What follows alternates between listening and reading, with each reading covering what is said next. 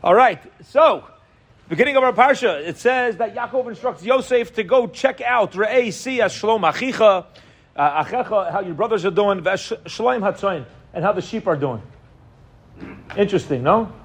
Chaim Shmulevitz, the Mir Rashiva Zechariah Levracha, he says the pasuk is putting Yaakov is telling his son to check out the other children and the sheep in the same breath, as if like he's interested in both. Uh, you know, same thing.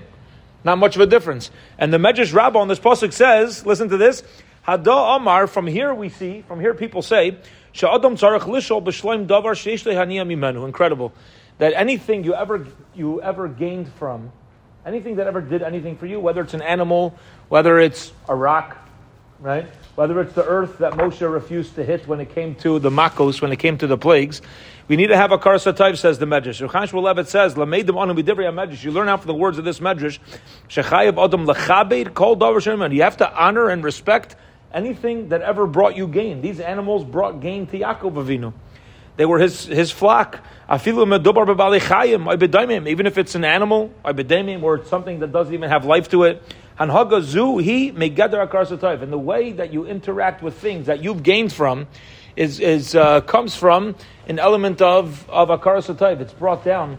One of the tzaddikim, forget who it was, one of the tzaddikim who went through the Holocaust, he had ended up after the war, he ended up building a, a yeshiva in Eretz Yisrael, and he always insisted that he would personally, um, in the landscaping, he would take care of the bushes.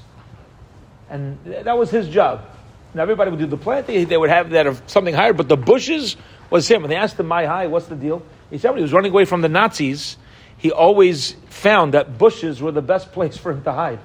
He was constantly using low bushes that had a lot of leaves and a lot of, you know, a, a lot of things to cover him up. And after the war, he committed himself that, that you know, any bush that he's going to have near his yeshiva, he wants to be responsible as out of a to take care of them. Now, does the bush need it? Obviously not. But as far as what we're learning from here is how to get a PhD in middos.